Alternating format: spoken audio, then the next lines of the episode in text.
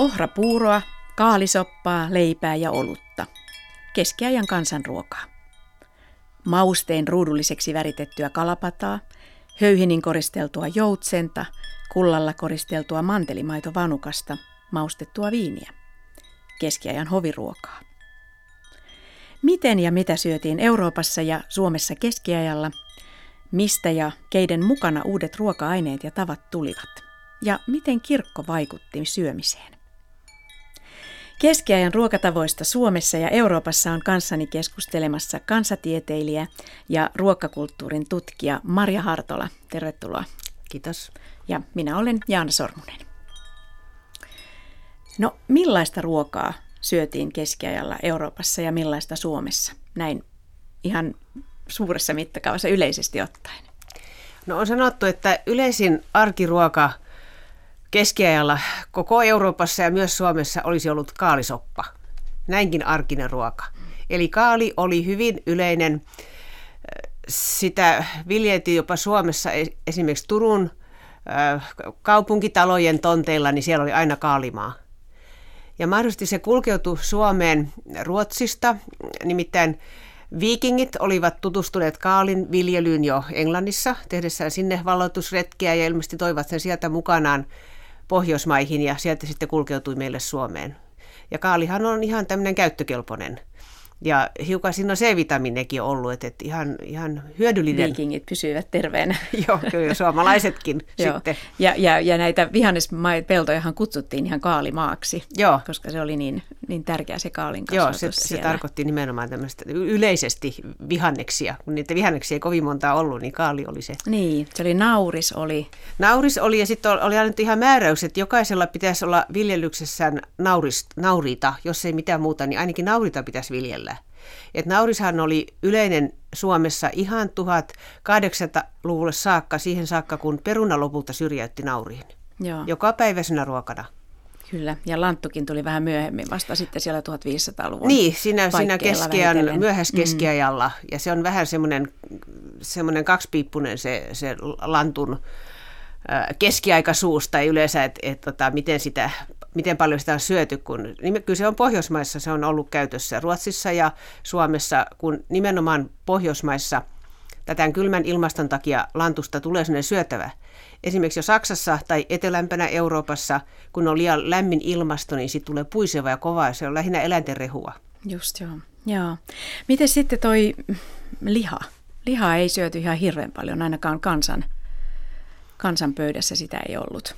No, keskiaikahan oli tätä katolista, katolisen kirkon aikaa, eli noin neljäsataa vuotta Suomessa, kun oli tämä katolinen kirkko, niin katolinen kirkko määräsi niin sanotut paastopäivät, ja niitä oli enemmän kuin lihapäiviä. Oli ihan viikoittaisia paastopäiviä, ja sitten vielä neljä semmoista pidempää paastojaksoa vuoden aikana, ja kaikkein pisin oli tämä pääsiäispaasto, joka kesti neljäkymmentä päivää. Et silloin ei saanut syödä lihaa eikä myöskään maitotuotteita, juustoa, kananmunia. Niin mitään, mikä tuli eläin, niin. Niin kuin lihaeläimestä. Ei, ei eläinperäisiä. Joo, joo. Et siitä ei jäljelle kalaa, tai siis kalahan on myös eläin, niin. mutta mut erilainen eläin, meressä elävä eläin. Joo, joo. Ja, ja tota, kala ja sitten leipä ja vihannekset. Periaatteessa ihan terveellistä ruokaa. Kyllä, kyllä. Joo. Tästä paastosta tämähän onkin aika mielenkiintoinen ja tämä kirkon vaikutus ylipäätään syömiseen. Nämä paastojaksot oli pitkiä, niin kuin sanoit, ja oli vielä näitä viikoittaisia paastopäiviä, mitä niitä oli. Perjantai oli ainakin paastopäivä. Joo, ja niitä, siis jossain vaiheessa oli maanantai, keskiviikko, perjantai ja lauantai. Et siinä ei kovin montaa lihapäivää semmoista jäänyt. lihapäivää jäänyt, mutta sitten maanantai jäi pois, ja jossain vaiheessa jäi muutkin päivät. Esimerkiksi just tuhatviisisataaluvulle myöhäiskeskiajalla niin oli enää jäljellä sitten lauantainen paastopäivä. Joo, joo. Joo, ja tota, Ranskassa mä olen itse tutkinut tuollaista tuhatkolmesataaluvun lopun äh, ranskalaista keittiötä, niin, niin äh, siellä oli myös sitten reseptejä näille paastopäiville. Oli puolipaastopäiville ja sitten oli täyspaastopäiville, eli puolipaast- ja sitten oli tietysti paastottomille päiville, mutta niin, niin oli...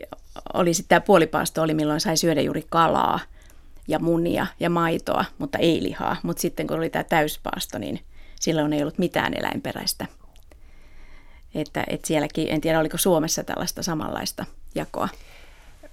No voi olla, että on, on ollut tämmöinenkin, mutta esimerkiksi jossain luostarilaitoksissa, niin siellä on ollut todella tiukat säännöt. Ja voi ajatella, että esimerkiksi Nantalin nunnaluostarissa, niin, niin kyllä siellä saatettiin elää melkein kasvisruokavaliolla kokonaan. Se oli hyvin, hyvin vähäistä se lihan käyttö. Hmm. Mitä lihaa Suomessa syötiin pääasiassa? Nauta, lammas ja vuohikin, mutta mut välttämättä vuohta ei niin kauhean paljon syöty, mutta sitä pidettiin kyllä muuten. Nauta ja lammas olivat yleisimmät.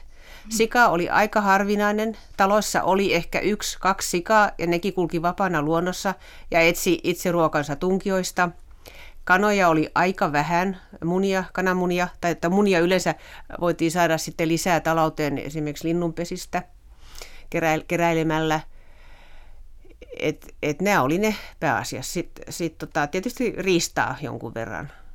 Mutta Suomessahan ei ollut mikään ongelma tämä, nämä paastopäivät, koska mm. Suomessa on paljon vesistöjä ja kala on ollut aina tarjolla. Mm. Ja niinhän tuolla Keski-Euroopassakin syötiin paljon kalaa. Siellä oli merit ja oli jokia, mistä, mistä kalaa hankittiin. Se on jännittävää, että, että keskiajalla taas tuolla Keski-Euroopassa niin äh, tämä possu, sika oli kuitenkin sitten yleinen ja siipikarja. Et niitä syötiin paljon ja nautaa syötiin vähemmän, koska naudan pito koettiin niin kuin hankalammaksi ja vaikeammaksi, niin myös sitten nautaa oli vähemmän.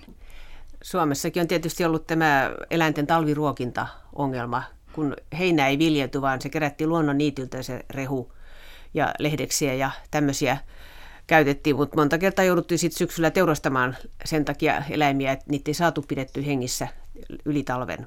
Ja lehmät eivät lypsäneetkään talven aikana. Ja, ja sitten vielä tästä Keski-Euroopan kalaa. Tilanteesta, että siellä periaatteessa kala alkoi loppua, kun väestö alkoi kasvaa keskiaikana jossain vaiheessa, niin, niin se kala ei oikeastaan riittänyt. Sitähän tuotiin paljon Pohjoismaista ja varsinkin Suomesta. Nimenomaan tämä kuivattua haukea, kapakalaa. Se oli helppo kuljettaa, kun se oli kevyt ja kuivattu. Se vaan sidottiin semmoisiksi kimpuiksi, säilyi jopa vuosikausia. Ja se, se oli niin arvostettua, että se kelpasi ihan kuninkaiden ja ruhtinaiden pöytiin ja jopa Vatikaanissa on syöty suomalaista kapakalaa. Sitten tästä siipikarjasta, kun sitä syötiin paljon, niin tietysti tarkoitti, että sitä oli paljon siellä. Ainakin Keski-Euroopassa, ja kun lukee näitä vanhoja reseptejä, niin kananmunia käytettiin aivan hurjia määriä. Että, että siitäkin huomasi kananmunia ja varmaan muitakin siipikarjan munia. Että, tota, että ne ei ollut harvinaista herkkua. Sen sijaan sitä riistaa söivät Keski-Euroopassa pääasiassa rikkaat. Söikö Suomessa myös tavallinen kansa riistaa? No se, se ei ole välttämättä, esimerkiksi ei ole kauheasti tehty mitään tämmöisiä luulöytöjä riistasta kuin hirvestäkään. Että voi olla, että ne on syöty periaatteessa melkein mm. sitten sukupuuttoon, että sitä ei ollutkaan enää. Ja voisi ajatella, että... että ylempi luokka on syönyt riistaa enemmän kuin, kuin tavallinen rahvas. Ja oravia syötiin myös. Oravia ja äh, ainakin Euroopassa syötiin myös majavaa ja joutsenta, koska ne liikkuu vedessä. Niitä sai syödä vaikka kuinka olikin, olivatkin äh, lihaa. Niin, tämä oli tämä hauska puolipaaston määritelmä, että vedessä asuvat linnat eivät, eläimet eivät ole lihaa, vaikka ne meidän käsityksen mukaan olisi lihaa. Ja majavat oikeastaan syötiin sukupuuttoon Euroopasta. Mä en tiedä, kuinka paljon Suomessa loppuksi on majavaa ollut. Ei välttämättä mikään yleinen ainakaan. Joo. Joo. Ja Suomessa oli tietysti järvikalat paljon. Ja, ja sen lisäksi varmaan silliä syötiin ja suolattiin. Silakka ja oli kaikkein yleisin. Ah, se oli nimenomaan keskiajan kalaa. Sitä ei paljon aikaisemmin kalastettu. Mä luulen, että se on siitä kiinni, että ei ollut ehkä niin tiheitä verkkoja, että et tota, olisi voitu silakkaa pyytää, vaan, vaan muuta kalaa. Mutta nimenomaan keskiajalta lähtien pyydettiin silakkaa paljon, ja, ja sitten tuli semmoinen, voi sanoa, että moneksi sadaksi vuodeksi jokapäiväinen ruoka Suomessa. Tätä ruoan varastointia, kun mietitään, ei ollut pakastimia. Ruoka suolattiin, eikö niin? Tai kuivatettiin, suolamin, siis kala, lihaa. Se on kaikkein nuorin tämä suolaaminen. Et ihan niin suola olikin on arvokas. Se oli arvokas ja tuontitavara, niin. Eikä sitä mm. aina ollut edes saatavana. Oli katkoksia välillä. Mutta toisaalta sitä käytettiin vähän liikaakin, että suolasilakaskissa oli kolmekymmentä prosenttia suolaa. Se on aika paljon. Sitä sai sitten liotella ennen kuin se on pakko syömään. Liotella, sitä ei kyllä pysty syömään muuten. Mutta on siinä nykyäänkin sen parisenkymmentä prosenttia. Mutta, mutta kuivaaminen on todennäköisesti kaikkein vanhin ja se on halvin. Siinä ei tarvita mitään suolaamisia sitten, ja se säilyy hyvin kuivattu. Hapattaminen on ollut yksi. Siinä, siinä tulee tämmöisiä maitohappobakteereita, että se ei ole mädättämistä eikä sillä tavalla pilannuttamista, vaan, vaan se niin sanotusti kesääntyy se ruoka tai kala. Ja, ja sitä on käytetty paljon, mutta Suomesta on oikeastaan jäänyt pois. Et sehän on hengissä vielä Ruotsissa, kun tehdään tätä hapan silakkaa, eli syyrströmmingeniä. strömmingeniä. Ja, ja sitten tämmöinen kylmäsavustus, kalaa voitiin nuotion yläpuolella, siis tavallaan niin kuin se, se kuivaa samalla, kun se kylmä savustuu. Et, et kalan lämmin savustus on hyvin nuorta, vasta jostain tuhatkahdeksansataaluvulta, mutta lihan palvaaminen on jo keskiajalta, keskiajan lopulta. Ja todellakin sitten ne, oli, ne säilyi hyvin, koska ne oli, oli, oli savustettua tai sitten kuivaa. Ja silloinhan se oli helppo, kuten sanoit tästä hauestakin, se oli helppo kuljettaa Joo. ympäri Eurooppaa ja turskaa tuotiin taas meille, meille sitten kuivattuna ja turska ja silli olikin ne tärkeimmät turska, Keski-Euroopassa syödyt. Turskaa on alat. Itämeressäkin, ihan täällä meidän rannikollakin mm. silloin tällöin, mutta se on kiinni noista Tanskan suolapulseista, Tanskan salmien suolapulseista ja joskus saattaa mennä montakymmentä vuotta, turskaa ei oikeastaan ollenkaan. Se on jossain tuolla Etelä-Itämerellä, mutta ei täällä meidän rannikolla. Et silloin oltiin vain ilman turskaa. Silloin syötiin varmaan sit sitä haukea enemmän. No entä sitten nämä valmistustavat? Ruoan valmistustavat. Minkälaisia no. käytettiin Suomessa ruoan valmistamiseen? No tavallaan tämä tämmöinen kuivaaminenkin on ollut yksi, että sittenhän se, se kala voidaan syödä ihan semmoisenaan särpimenä, että sillä ei tarvitse tehdä yhtään mitään. Kun se on kuivattu, siitä saattaa tulla ihan semmoinen rapea. Ja, ja sitten tietysti ää, keittäminen, just keitot, siinä tarvitaan joku pata. Ää, katolinen uskontohan kielsi raan ruoan syömisen. Et sitten, a, siihen saakka oli varmaan osa ruoasta syöty raakana. Ihan lihaa ja kalaakin saatettiin syödä raakana. Mutta sitten sit piti lopettaa tämä, kun tuli katolinen uskonto. Eli jollain tavalla se ruoka piti kypsentää tai valmistaa, että sitä voitiin syödä. Niin, keittäminen tietysti oli yksi, että siinä ei tarvita mitään muuta kuin se tuli ja joku kattila, tämmöinen pata. Öö, mitään laatikkoruokia ei vielä tehty, kun oikeastaan uuniakaan ei ollut. Ihan keskiajan kuluessa sitten alkoi tulla uunit, että leipomisen lähinnä. Tai oikeastaan Suomi, kun on jaettu, Suomi on läntisen ja itäisen ruokakulttuurin välissä, niin se näkyy meidän ruokakulttuurissakin, ne perinteessä. Et läntisellä puolella on, on syöty kuivaa leipää, jota leivottiin vain pari kertaa vuodessa, ja ruoka tehtiin keittämällä, lieden päällä, kun taas itäisessä Suomessa tehtiin pataruokia uunissa, siellä uuni rakennettiin tupaan, ja Ja sitten myös leipä, syötiin tuoretta leipää, ihan viikoittain voitiin leipää. Milloin, milloin uuni yleistyi Suomessa, no, siellä Itä-Suomessa? Ihan siinä rautakauden lopulla, sanotaan noin tuhatluvulla, sieltä, sieltä lähtien on mainintoja ensimmäisistä uuneista. Ja ne on ollut ulkouuneja. Ja onko ne ollut kylän yhteisiä uuneja? On voinut Joo. olla tämmöisiäkin, talojen tai kylien yhteisiä. Ja, ja pikkuhiljaa niitä sitten ruvettiin rakentamaan sisätiloihin. Hmm. Koska erona just tällaiseen Keski-Eurooppaan on se, että siellähän ei ollut uuneja. Siellä oli, taloissa oli avotakat, isot avotakat. Ja, ja se ainut uuni oli itse asiassa leipurin uuni siellä, siellä kylällä. Ja sinne voitiin kyllä viedä sitten omia ruokia paistettavaksi, varsinkin jos ne tarvitsi jotain taikinaa. Siihen päälle oli sitten piirakka tai, tai joku taikinakuorutettu patee. Joo. Niitä Joo. vietiin, mutta muuten keitettiin padassa. Siellä, siellä avo, avotakanassa roikkui pata, tai sitten paistettiin pannulla, koska olihan siinä tuli, tai sitten vartaassa paistettiin lihat. Joo, varras on ollut aika yleinen, että siinä grillaantui sitten vaikka isompikin eläin, puolikas ruho, tai vaikka miksei kokonaankin, riippuu siitä, miten iso se avotakka oli.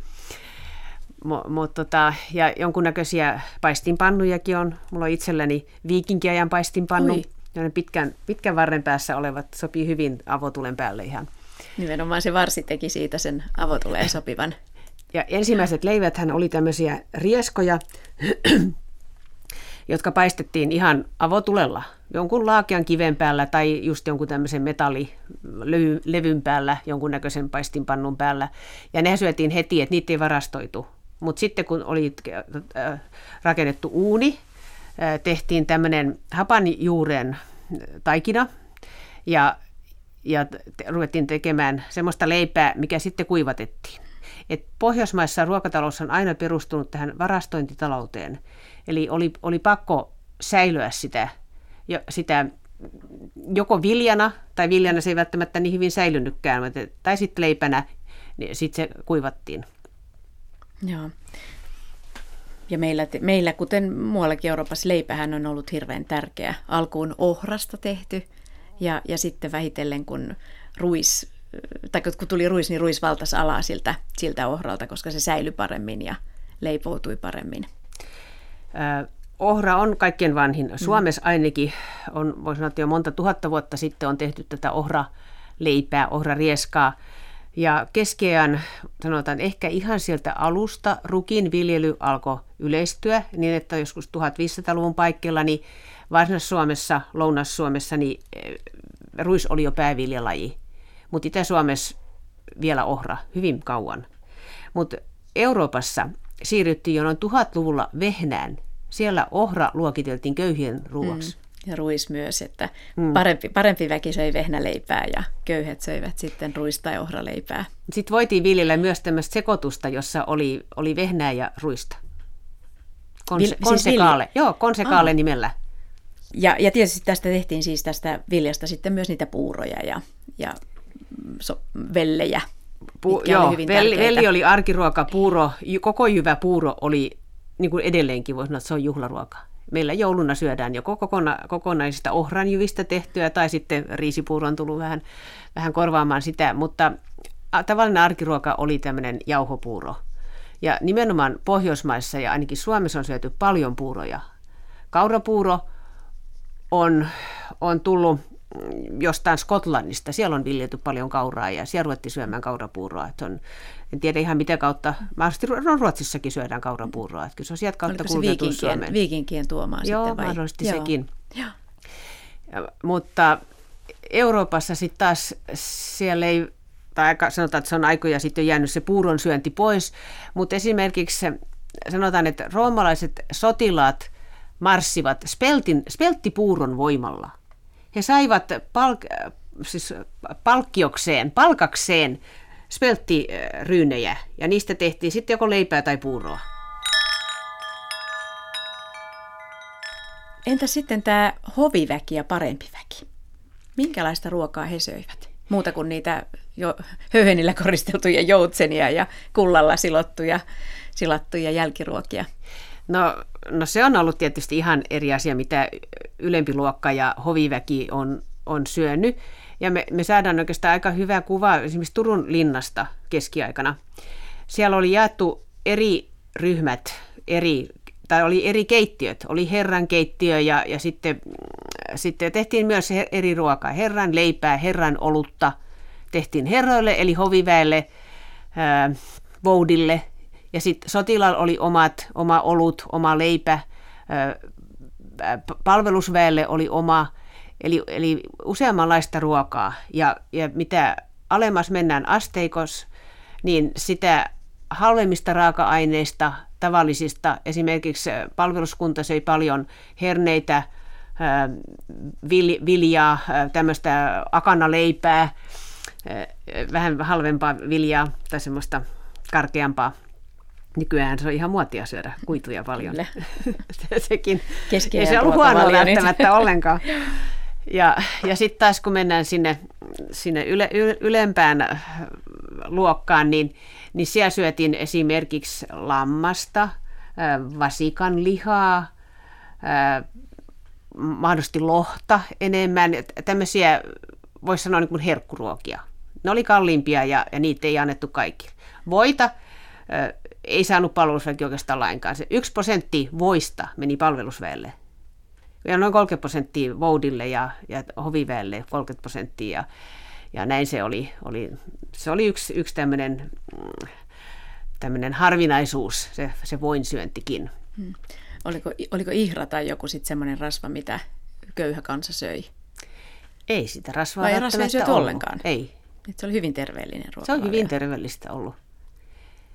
Sitten taas ylemmässä luokassa siellä oli, oli tietysti vähän kaiken näköistä rasvaa ja, ja, ja tämmöistä tukevampaa ruokaa. Hmm.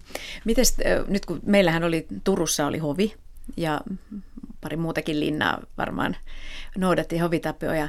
Kuinka yhteneväistä se oli eurooppalaisen hovikulttuurin kanssa, heidän ruokatavat? No, no ainakin sieltä on tullut todennäköisesti vaikutteet. Esimerkiksi Turun linnaanhan ne, ne, nämä tämmöiset, voi sanoa, että kaikkein hienommat ruokaperinteet tuli nimenomaan viisitoistasadan-luvun puolivälissä, kun Juhana Herttua nai Katariina Jagiellonican Puolasta. Ja siellä sitten taas Katariinan äiti oli milanolainen Bona Sforza, tunnettua aatelissukua, niin sieltä oli jo kulkeutunut italialaisia vaikutteita Puolaan, ja sitten ne kulkeutui Katariinan mukana Turun linnaan, ja sieltä sitten tietysti Tukholmaan myöhemmin. Niin tuli, hän toi omat kokkinsa mukanaan, ja, ja kaiken näköisiä hienoja, kullattuja, hopeisia, tinaisia astioita, ja, ja, ja sitten tietysti hänelle sitten tehtiin näitä hienoja ruokia. Ja sitä kautta tämä eurooppalainen hovi. Ruokaperinne tuli myös tänne. Joo, ja sitten kun puhutaan vielä seitsemäntoistasadan-luvulla, jolloin alkoi tulla tämmöisiä hyvinkin monimutkaisia, hienoja ruokia, ne oli kaikki entisiä Euroopan kuninka- kuninkaallisten ruokia. Koska se on jännittävää lukea näitä myöhäiskeskiajan ranskalaisia ruokaoppaita siellä, kun on näitä ruok- menuja, mitä on, mitä on valmistettu juhliin, niin siellä oli useampi kattaus, ja siellä saittoi olla seitsemän kattausta ja joka kattauksessa oli kuusi ruokalajia. Ja siellä syötiin sekaisin makeita ja suolaisia ja kun oli saatu yksi kattaus pois, taas tuotiin seuraavat eri ruokalajit. Ja se on aivan niin kuin sellaista hurjan, hurjan suureellista ja, ja hienoa myös siinä mielessä, että siellä todella oli näitä höyhenin koristeltuja joutsenia. Että joutsen oli ensin höyhennetty, sitten se oli paistettu ja kypsytetty ja sitten laitettiin niitä höyheniä takaisin ja vähän koristeltiin muutenkin, että tuli hienon näköinen ja pää paikalleen ja, ja muuta, että ne on ollut hurjan, hurjan upeita. Silloin ei ollut hygieniavaatimuksia. Joo, ja pidot, pidot kestivät onnistus, kauan. Onnistus tämmöinen höyhenten palauttaminen. Joo. Mutta todella ne kesti monta tuntia, niin mm. pidot ja, ja se syöminen oli se, se pääasia. Sitten oli tietysti kaikennäköistä ohjelmaakin siinä, musiikkia ja, ja narreja ja äh, tanssiakin mahdollisesti. Et hyvinkin tämmöisiä niin kuin tapahtumarikkaita nämä, nämä tämmöiset isot isot syömingit, mutta välttämättä tavat eivät olleet niin hienot, et, et, et, hienoja, että et, tota, kyllä niissä oli, oli parantamista. Ja astiat oli kuitenkin, siis ruokailuvälineet olivat keskiajalla veitsi ja lusikka. Joo, ja, ja monta kertaa ne saatettiin tuoda itse mukanakin. Niin. Ja jopa juomasarvi voitiin tuoda mukana. Mm, ja syötiin käsin, jos ei ollut, tai syötiin muutenkin käsin, vaikka olisi ollut ruokailuvälineitä. Joo, kädet oli mukana. Kyllä käytössä ja apuna ihan, ihan pitkään. pitkään keskiajan jälkeenkin vielä, ja, ja tota, varsinaisia lautasia ei ollut, että oli joku puulevy tai leipä. Ja niin. Sitten saattoi vielä kaksi syödä siltä samalta levyltä. Joo, ja todellakin leipää käytettiin myös ruokailuvälineillä, että sen päälle saatettiin laittaa ruokaa, tai sillä saatettiin ottaa ruokaa, ja joo, kastella joo. sitä, dipata joo. sitä. Välttämättä sitä ei sitten syöty ainakaan kokonaan. Se voitiin sitten antaa köyhille ja tämmöisille, jotka tuli sinne pitojen, sinne aitojen ulkopuolelle odottelemaan, jämiä, niin annettiin heille. Mutta sitten siellä myös juotiin keskiajalla. Ja se yleisin juoma varmaan koko Euroopassa keskiajalla oli olut. Kyllä, se on ollut yleinen ihan. Ja, ja varsinkin Pohjoismaissa, Saksassa, että kun se on sitä olutkulttuurin aluetta, viiniä juotin enemmän Ranskassa, Italiassa, et, Etelä-Euroopassa enemmän. Se oli viiniviljelyaluettakin, mutta pohjoisessa, kun ei viini kasva, niin täällä juotiin olutta. Ja sit, sit, sitäkin oli erilaista, että just, just siellä Turun linnassakin eri ryhmille tarjottiin erilaista olutta. Mut, ja vaikka sitä juotiin aika paljon, että yleinen annos oli ihan kaksi kolme litraa. Ja äh, sotilaat, esimerkiksi Juhana Herttua sotilaat, heille luvattiin viisi litraa päivässä. Ja tiedetään, että tanskalaiset saattoi juoda jopa yhdeksän litraa päivässä. Mutta mut se ei kovin alkoholipitoista ollut se olut. Ihan palvelusväen juoma oli periaatteessa niin kuin meidän kalja, kotikalja. Joo. Ja, ja se paraskin voudin tai hoviväen juoma olut, niin siinä oli ehkä meidän keskikaljan verran prosenttia, et ei mitään suuria määriä. Sitä paitsi se oli hyvin semmoista ruokasaa, että se oli osa, niin, se osa, oli osa ruokaa. ruokaa. Et, mm. et se oli semmoista, siinä oli maltaita paljon, niin se oli, oli ihan ruokasaa. Joo. Ja humala tuli sitten maustamaan vähän myöhemmin ja säily, säily, säilymistä myös Joo, auttamaan. Joo, humala. Mm.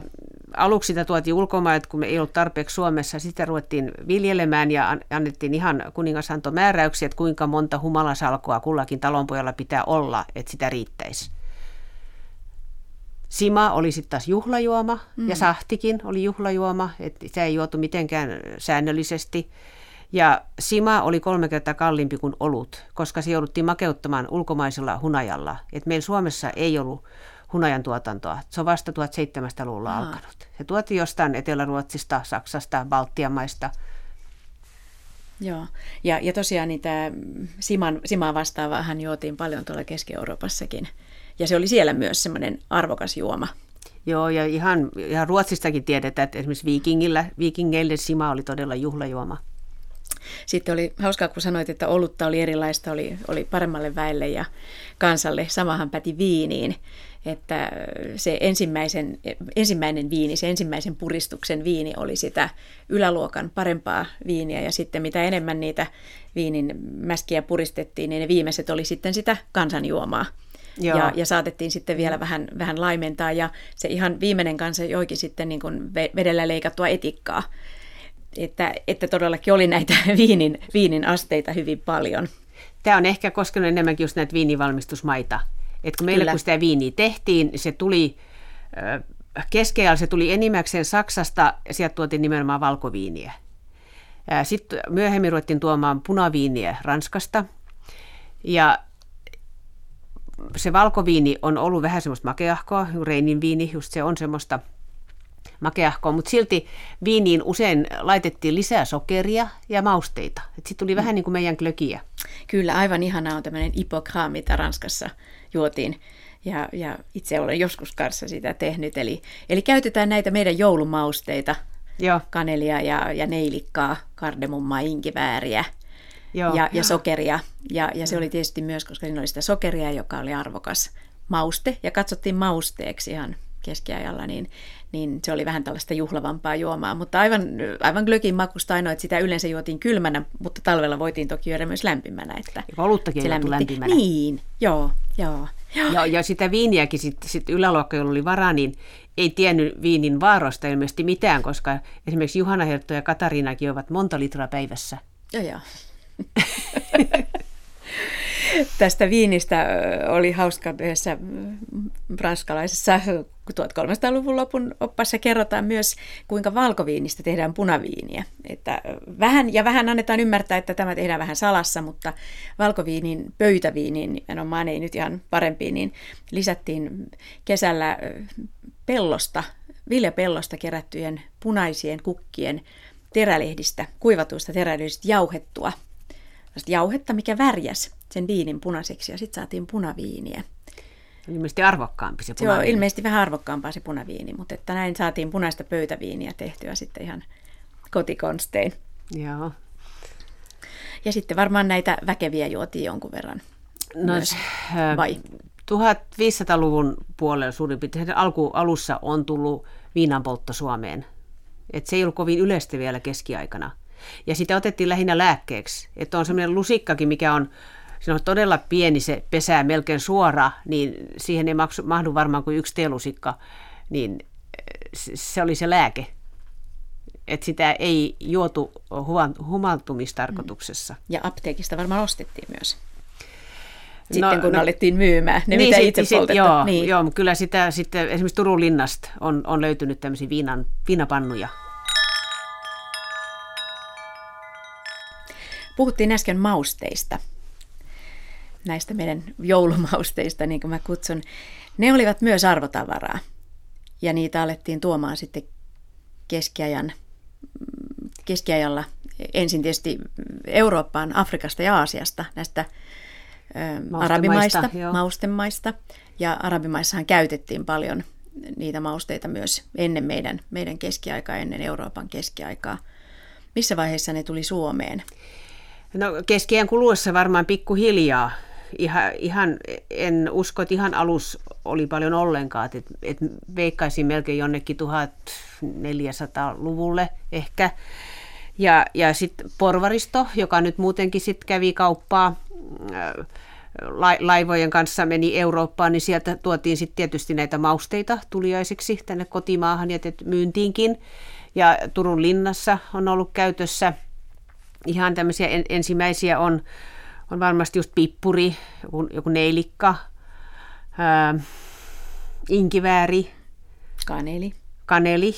Joo, että nämä on just näitä meidän joulumausteita. Kyllä. Voi sanoa, pippuri ei ole joulumauste, mutta nämä muut on. Ja, ja tota, piparkakkuja ruvettiin leipomaan Saksassa. Niitä tehtiin jo tuhatsataluvulla ilmeisesti jo tehtiin. Ja ensimmäinen maininta pohjoismaista piparkakusta on tuhatneljäsataaneljäkymmentäkolme Wadstenan luostarista, kun nunnia kiellettiin myymästä piparkakkuja. Ne kuuluivat heidän ravintonsa. Okei. Et, et ne on ollut arvostettuja. Kyllä. Ja niitähän kutsuttiin periaatteessa lääkeohukaisiksi, koska siinä oli paljon mausteita, niin ne oli tavallaan, niillä oli tämmöinen tämmöinen niin kuin terveellinen vaikutus. Kyllä, esimerkiksi ruoansulatusta edistävä vaikutus. Ja ehkä myös kun se lämmitti, ne oli näitä Joo. kuivia ja kuumia ruoka-aineita, ne lämmitti, joten, joten ne paransi siinä. Öö, sitten oli tämä sahrami, joka oli tietysti hirveän kallista. Ja, ja tota, keltaista ja kulta, ei siinä mielessä kultaista, eli, eli se oli hyvin, hyvin tärkeä. Varmaan joskus sitten korvattiin kurkumalla, niin kuin nykyäänkin. Tuliko sahrami Suomeen samassa aallossa? Ö, saattaa olla vähän, vähän myöhäisempi. Ö, ja sahrami oli arvokas ja toisaalta se korvasi, sillä saatiin värjätty ruokaa keltaiseksi, kun kultahan oli vielä arvokkaampi. Niin. Ihan oikea kultakin käytettiin, Kyllä, mutta se oli todella kallista. Eli kel- sahramilla voitiin värjätä keltaiseksi, kun se oli just, sit saatiin tavallaan se vaikutelma, että se olisi ollut kullattua. Kyllä.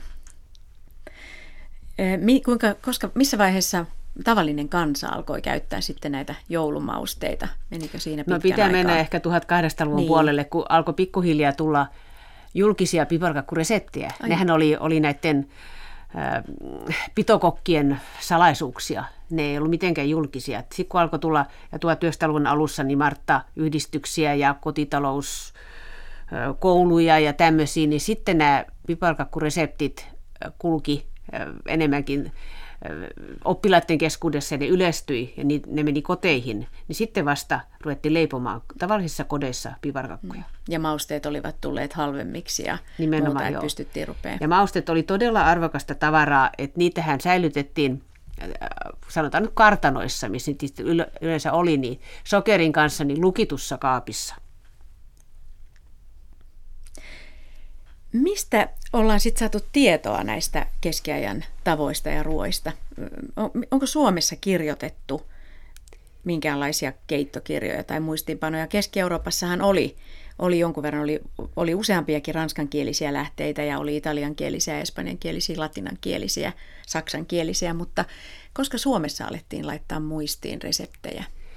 No Suomessa ei, ei ole kyllä kovin paljon tämmöisiä ollut, että ensimmäinen tanskankielinen keittokirjakin on vasta jostain kuusitoistasataaluvulta ja, ja samoihin aikoihin suurin piirtein sitten esimerkiksi ruotsinkieliset, että suomenkieliset keittokirjat on vasta jostain seitsemäntoistasataa-kahdeksantoistasataluvulta, mutta onhan Suomessa osattu kieliä, eli on voitu käyttää näitä ulkolaisia keittokirjoja, mutta useimmiten äh, nämä taidot kulki äidiltä tyttärelle ja, ja, ja pitokokilta äh, to, toiselle mahdollisesti, tai sitten, sitten tota, äh, siellä Palvelus, palveluksessa ollut henkilö saattoi viedä ne taidot seuraavaan taloon. Et, et tällä tavalla kulki Mutta mut varsinaisia ki- kirjoitettuja reseptejä ei ole kyllä kovin paljon ollut. Ja onko tämä tieto sitten siitä, mitä Suomessa on syöty, onko se enemmän sitten täältä maasta kerätty tieto, eli, eli ruoan, luiden, jätteitä, siemenien, siemeniä, mitä on löytynyt, vai mistä tiedetään, mitä Suomessa on syöty? No, arkeologia on yksi tärkeä lähde, että et sieltä saadaan tietysti tämmöistä varmuutta asiaan, että et tota, oletuksia voidaan tehdä sen perusteella, mitä muualla Euroopassa ja muualla maailmassa on, on tehty, ja, ja totta kai sitten ne on kulkeutunut Suomeen ne ideat, mutta arkeologia tietysti sitten vahvistaa sitä, että mitä löytöjä on tehty. Ja tietysti nämä keskieurooppalaiset reseptikirjat, nehän oli yläluokan ja hovin, hovin reseptejä, että ne ei Joo. ollut kansan, kansan ei, reseptejä. Eikä kansan osannut lukeakaan. Ei, kyllä, eikä kirjoittaa. Puhuttiin äsken tästä kirkon vaikutuksesta ruokaan. Oli paastopäivät ja kirkko kertoi, milloin sai syödä mitäkin. Katolinen kirkko ennen kaikkea silloin keskiajalla täällä Suomessakin. Onko tältä ajalta juhlaruokia, sellaisia juhlaruokia, mitkä ovat periytyneet tänne meille? No tältä paastoajoilta on meillä jäänyt jotakin jäljelle. Meillä on hyvin vähän periaatteessa semmoista keskiaikaista ruokaperinnettä, mutta, mutta jotakin on jäänyt. Lipeäkala on yksi. Joulun alla oli yksi semmoinen pidempi parin viikon paastojakso, mikä päättyi jouluaattona. Et silloin syötiin vielä kalaa ja vasta joulupäivänä sai syödä lihaa. Ja, ja nimenomaan tämä lipeä kala tuli tämmöiseksi jouluaaton juhlaruuaksi. Ja me syödään edelleenkin lipeää kalaa joulun aikoihin, ei välttämättä Kyllä. jouluaattona pelkästään sitä syödä muullankin, mutta mut se on ollut tämmöinen, eikä se ole pelkästään ollut jouluruoka, vaan se on ollut hyvin pitkän ihan juhlaruoka. Esimerkiksi häissä on tarjottu tuhatyhdeksänsataaluvun puolellakin vielä Suomessa ja Ruotsissa lipeäkalaa. viisikymmentäluvulla vielä voitiin Lounais-Suomessa heinätalkoissa tarjota lipeäkalaa. Aha. Et se on ollut hyvin juhlaruoan maineessa, oli mikä vuoden aika tahansa. Ja, ja sitten, sitten tota, mämmi on yksi, se on todella vanha, voi sanoa, että se on jo rautakaudelta ollut tämmöinen niin sanottu eväsruoka. Et sitä voitiin tehdä ihan, ei tarvittu muuta kuin jauhoja ja, ja pata, niin siinä tehtiin tämmöistä, kauan hauduttamalla tehtiin tämmöistä mämmimäistä puuroa. Mm. Ja, ja nämä oli molemmat itse asiassa silloin paastonajan ruokia. Nimenomaan, joo. joo. Ja mämmikin oli, oli sen takia, että, että siitä tuli sitten semmoinen pitkän perjantain ruoka, kun se oli niin pyhä päivä, että silloin ei saatu te, saanut tehdä tultakaan hellaan, vaan syötiin vain kylmiä ruokia. Ja mämmihän soveltui just tämmöiseksi kylmäksi ruuaksi. Mm. Tämä me syödään edelleenkin kylmänä. Ja aika hauskaa ajatella tämä, että nämä paastonajan tavallaan tällaiset niin kuin hyvin pidättyväiset ruuat ovat nyt meillä juhlaruokia. Mm, joo. Tai käsitetään juhlaruuiksi. No sitten yksi vielä, mit eh, mm. ehkä sitten on, on tämä... Tämä, että et kun on laskiainen ja sitten valmistaudutaan siihen neljänkymmenen päivän paastoon, niin silloin pitää syödä hyvin tukevaa ruokaa. Ja tämmöinen rasvainen hernesoppa on ollut semmoinen perinne. Mm, samalla lailla itse asiassa kuin Keski-Euroopassa tuhdit papu, papu- ja liharuuat, mitä syötiin sitten. Ja syötiin makeita munkkeja ja, ja, ja kaikkea, missä oli rasvaa ja, ja herkkua. Ö, vielä tästä kirkon, kirkon vaikutuksesta, niin, niin ö, kun ei ollut kelloja, niin tämä ruoan valmistuksen aika pystyttiin myös niin kuin määrittelemään kirkollisin opein. Eli ö, jossain reseptissä käskettiin keittää jotain asiaa yhden, yhden rukouksen verran, yhden isä meidän rukouksen verran. Että tavallaan saatiin siitä semmoinen sopiva kesto. Joo, että se oli, kaikki tiesi kuinka kauan kestää lukea isä meidän. Mm. Ja sen voi joskus vaikka lukasta oli... siinä kokatessa. Siinä joo, joo joskus oli puolitoista isä meidän. Niin. Ja, ja tota, siis varsinaisia niin suoria ohjeita ei annettu. Ne oli jotain, mm. jotain tämän niin tyyppisiä. Oli hyvin epämääräisiä ne ohjeet. Joo. Myös määrät oli hyvin epämääräisiä näissä ohjeissa. Mutta... Ja tämmöinenkin ohje voitiin antaa, että se toimii, olen kokeillut. Kyllä, näin usein oli merkitty reseptin loppuun. Sitten oli vielä sairaille sopivia ruokia. Ainakin Ranskassa oli määritelty erikseen sairaille sopivat ruuat ja niitä oli keittokirjoissa ja, ja niissä esimerkiksi oli hirveän paljon näitä kananmunia käytetty. Pidettiin, kananmuna oli jotenkin niin terveyden symboli ilmeisesti, että sitä käytettiin, että saatettiin lihaliemeen tai viiniin sekoittaa kananmuna ja keittää sitä, ja siitä tuli semmoinen vahvistava ruoka. Ja paaston aikaan tietysti laitettiin vain mantelimaitoon, ja puolipaaston aikaan sai toki käyttää niitä kananmunia, mutta tehtiin mantelimaitoon, ettei tehty lihaliemeen. Entä sitten tämä vuodenaikojen vaihtelu? Öö, oli talviruokia ja oli kesäruokia. Talvella tukevampaa, niin kuin nytkin ehkä syödään. Ranskassa syötiin paljon tällaisia sipulipatoja, pataruokia, joihin laitettiin sipulia. Ja sitten siellä oli muuta, mutta se sipuli oli siinä se hyvin olennainen talviruuan tunnusmerkki. Oliko suomalainen ruoka ympäri vuoden samanlaista vai oliko siinä jotain eroja? No kyllä vuoden aika on tuonut vaihteluita. Jos se oli semmoista periaatteessa aika, sanotaan nyt ympäri vuoden aika semmoista yksinkertaista just tätä jauhovelliä ja suolasilakkaa ja nauriita ja kovaa leipää ja tämän tyyppistä, niin, niin sitten kesällä tietysti marjat toivat vaihtelua, tuoret, tuoret marjat, onhan niitä kerätty. Sienten syöminen on vähän semmoinen, todennäköisesti niitä ei ole ainakaan täällä läntisessä lounaisessa Suomessa syöty, ehkä Itä-Suomessa, mutta ei, ei välttämättä koko Suomessa. Ja, ja sitten syksyllä, kun oli teurastusaika, saatiin tuoretta lihaa. Tämä on ollut poikkeus, että yleensä tuoret lihaa ei syöty. Lihaa suolattiin, että se säilyi.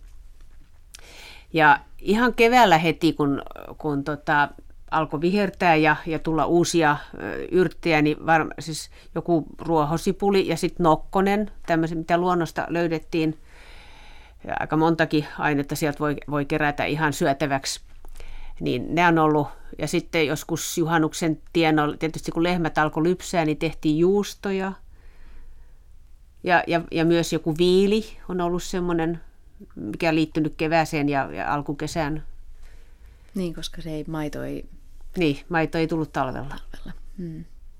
Ranskassa sen sijaan kesällä syötiin mausteisia pataruokia. Sanotaan, että kesäkuun kuumuuden alettua alkaa myös mausteisten ruokien aika.